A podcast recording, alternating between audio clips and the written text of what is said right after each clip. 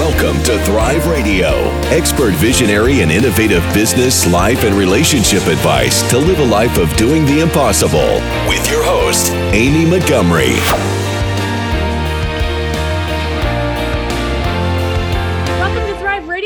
Host, Amy Montgomery, entrepreneur and digital marketing agency owner. Today, my guest is Angie Hamilton. She's the CEO of HR Chic Group, which provides leadership training, professional development, and consulting services. Angie, welcome to the podcast. Well, thank you. Yeah. So, can you share your journey with us and how you got to where you are today, why you do what you do, and how you established your consulting business?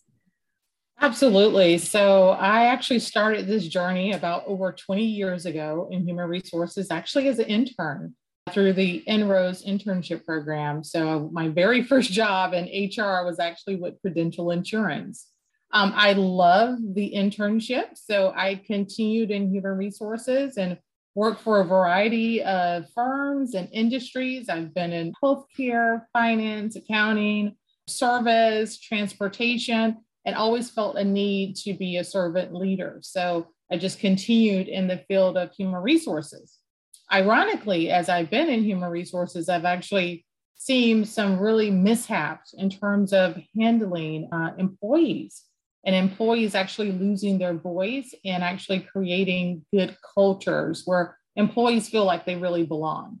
So that was really the basis for me to create the HR Chic group, which is to really bring best in class practices to workplaces, not only within the United States, but across the world. I think it's important that employees have a place where they feel like they have a belonging, they feel comfortable, and they feel like they can really thrive in.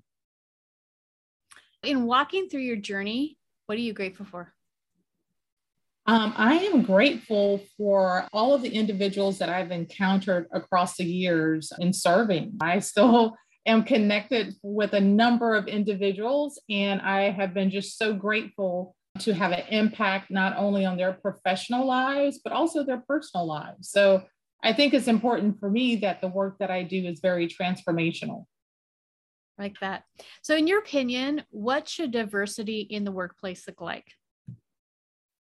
Well, to me, the first thing I will tell you that it's not a check the box. And I find myself that organizations across the board are creating these diversity, equity, inclusion, or DEI initiatives. They say, like, yo, we got a policy and that's it. And they forget about it.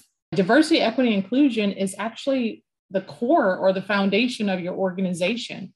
It should be so much that it is ingrained, embedded, within the culture that is automatic, that employees really don't think about it because everyone is included. Everyone feels like they're equitable and they feel like they can actually contribute to the company. So when we look at the diversity piece, yes, we have diversity, but is it equitable for every employee? And is every employee feeling included on any decisions or any processes or projects so it's really important that those employees feel like they can contribute to the organization. So, what are the key components of creating an anti racist organization? I think one of the key components of creating an anti racist organization is one to address problems because we're all human. We're going to encounter those issues within the workplace where someone may say something that is found offensive and the part of that is actually having the accountability and taking those steps and those actions to address that behavior that's either unacceptable or not really conducive to the values of the company. So, in order to create an anti racist organization, the organization has to be committed to ensuring that they have a workplace that is free from discrimination, free from harassment, and free from any type of abuse, whether it's verbal, physical, or even mental, because we're seeing that too in terms of microaggressions. Yeah. And a lot of times you see uh, people say HR is not for the employee, it's to protect the company. And so when something like that happens, the first thing that most companies do is like, how can we protect ourselves from getting sued in this moment? Right. Rather than proactively putting together some sort of response that would deal with the issue and so that it didn't get that big. And I think that HR has been viewed, I think, very negatively in the past as either like we're responsible for policing, HR is responsible for just really protecting the company. But HR is really a business partner. It is a partner between the employee as well as the company to ensure that you're carrying out the will of the company, being committed to those values, and really serving your customers and clients very ethically and appropriately.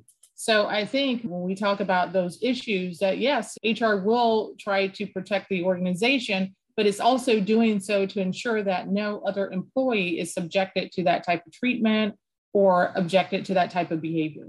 I would say antiquated mindset about really dealing with employees because if there's an issue, I encourage employees to bring it up because if it's not brought up, no one knows about it except for that employee and whoever else it may be impacting. So it's so important if there's an issue or concern that you see that you immediately address that either with a supervisor or a member of management or human resources so that it can be handled expeditiously and in a timely manner. What are some of the new discussions you've had with clients and employees, especially like the last year or so with everything that has been happening in the world and all the different events that have happened? Yeah, so it's been, I would say, pretty busy. One of the main topics, probably a year ago, if you would have spoken to me, was all about COVID, how to really address dealing with COVID in the workplace and also handling remote work. But as we see companies opening back up and returning to the office, one of the main topics now is how do we handle returning to the office? How do we deal with everyone coming back to work when they've been remote for almost three years? So that's been a, a major topic now and really trying to address the dynamics of returning individuals to work and also really asking them if they want to return because there are a number of individuals who prefer to work remotely. In what ways do you help support men in the technology industry and in their career development? Yeah, so I actually try to support all employees in terms of their career development and to looking at career pathing and career avenues for them to progress within their current level. For example, if someone is currently a programmer and they're looking to reach management, what are some of the traits and skills that they need in order to move to that next level?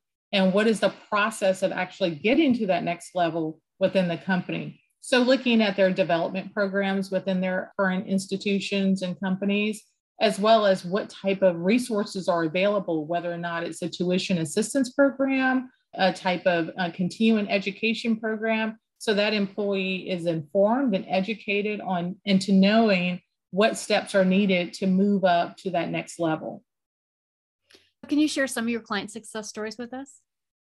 Yeah, so I've actually been consulting for over the last three years. And one of the actual success stories that I do have is an individual that I actually coach individually. This individual was at the juncture of really trying to make a decision to remain in the same field that she was in. She was actually in a finance field, but had a significant interest in social media and actually did that on the side. So, really coach that individual into looking at other opportunities with companies within that realm that would fit her actual abilities and capabilities.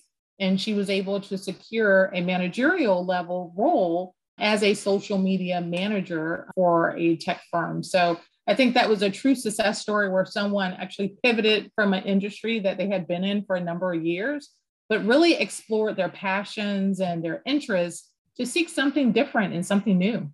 Yeah. And social media at that when most of us yeah social media yes. I thought that was like that's so interesting to go from finance. I was like who would have thought? And that yeah. was one of the concerns that this individual had. It was like hey i'm actually changing an entirely different industry. Will they look at me the same? Will they look at my resume? Because my resume is all finance. There's nothing on here that really relates to this but in her off time she actually was devoting that time in serving with other organizations where she supported that. So that actually helped her to acquire that position. Yeah. Well, and a lot of people don't realize when you're a social media manager, it is all data. All data. Mm-hmm. all data. And you work with the graphic designers but it is all it's all the data and the reporting. all analytics. Yeah. Yes. so it yes. does. It makes sense if you're in finance that you're actually going to enjoy it. A lot of people think i get a lot of people that are like super creative and then they think oh i want to be a social media manager because i just make graphics. I'm like no that's a graphic designer. Designer. Yes. Yeah, it's not the manager and it's not the community manager either. There's no. a manager. So you're not on there talking to people either. You're just it's all data. So yeah, it's really interesting. So what do you think has been your truth that has gotten you this far in your journey?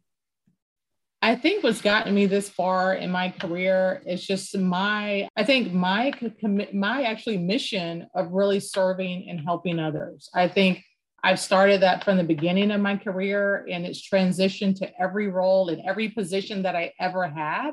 And so I think that has what has gotten me to the level where I am now and where I am in the place of my career. So, if you were able to give yourself one piece of advice when you first started out, what would it be? If there was one piece of advice when I first started out in human resources, is always to be true to myself. I think when I first started in my career, didn't have any knowledge and I looked to leaders for everything. And it's so important to have that I would say that determination and willpower to really believe in yourself and believe in your abilities, even as you're progressing along your career path. People that are listening that would love to work with you, what's the best way to contact you? Absolutely. So I'm active on social media, and you can reach me on Instagram at HR Chic Group, which is HR C I Q E Group.